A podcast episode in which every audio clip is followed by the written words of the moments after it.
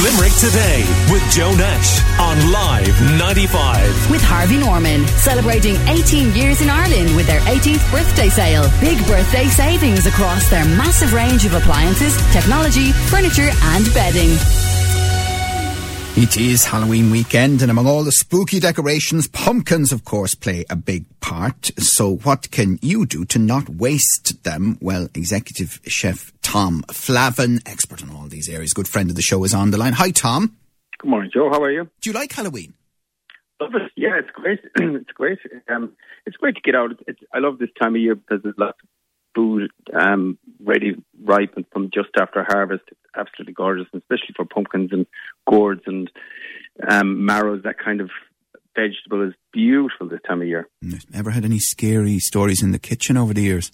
Oh, there is, but you don't have to wait for Halloween for them. No, I'd believe it, right.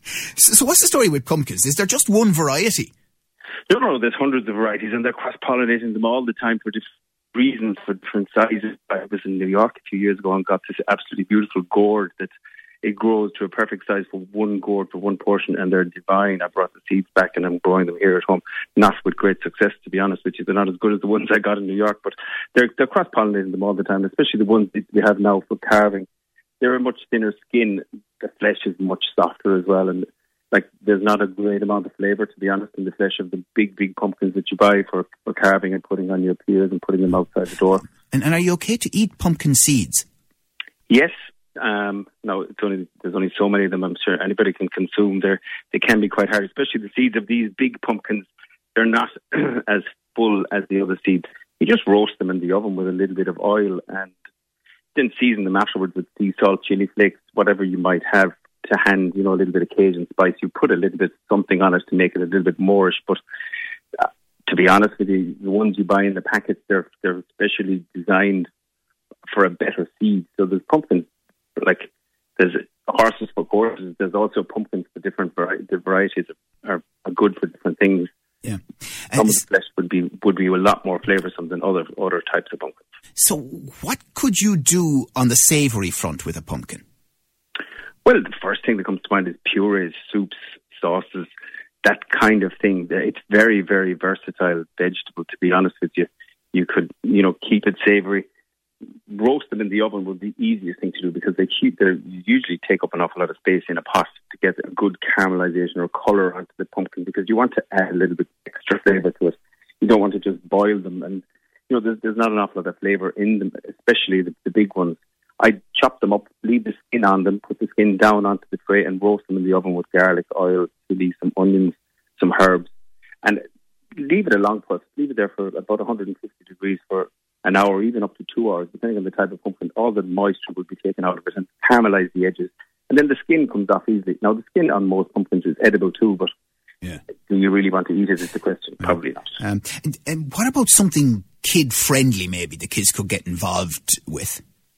For carving or for eating? Well, for recipes or things you might be able to do. Is there anything on the sweeter side? Yeah, you can use it as a puree. You can add it to different types of breads, buns, cakes, pumpkin pie, pumpkin coffees. This is the latest one, spice pumpkin lattes. The kids are big into their lattes now. You don't have to put the coffee element into it, but just do a bambino chino using the puree of the pumpkin as the coffee base, and then adding some frothed milk and syrups onto it. They can be lovely, and they look lovely in a glass. Because I even saw a suggestion for pancakes. Have you ever tried making those with pumpkins? No, I haven't, but I can see where you can do it. You use the puree. Again, the best thing to do would be to use up the pumpkin by making a puree out of this and putting it into freezer bags and freezing it and taking it out in little bits and put it into the pancake mix, put it in, instead of banana, you put banana, eggs and flour. You do, a healthier type of pancake. Yeah. Do the same with the pumpkin or rusty potatoes. Mix it through with potato. Like in Italy, they use it for gnocchi. Gnocchi is it's a base, like a pasta, but it's made with potato, but you can substitute it with pumpkin or use half pumpkin, half potato. And would you ever work with pumpkins outside of Halloween? Yes, they're lovely, but especially this time of year. They're lovely for soup, sauces. Like, if I ever see a pumpkin soup on a menu at this time of year, I'd definitely go for it. I remember living in London back a couple of years ago. It's an absolutely gorgeous. It's just nostalgic, I think, for the time of year to have the pumpkin flavour. Right. Fantastic. All right, Tom, will you be trick-or-treating? Not this year, I think. Not this year. I've other things to be doing this year. But, and our kids have grown up a bit more. Right. They're talking about will they or won't they go in, but I don't think I'll be joining. All right. Listen, thanks for all the advice and a very, very happy Halloween as well. And to you, Joe. Thanks for having me on. Yes. That is Chef Tom Flavin, very well known to you. Of course, you can follow him on social media, and he's a good friend of the show. Call Limerick Today now on 46 19 95.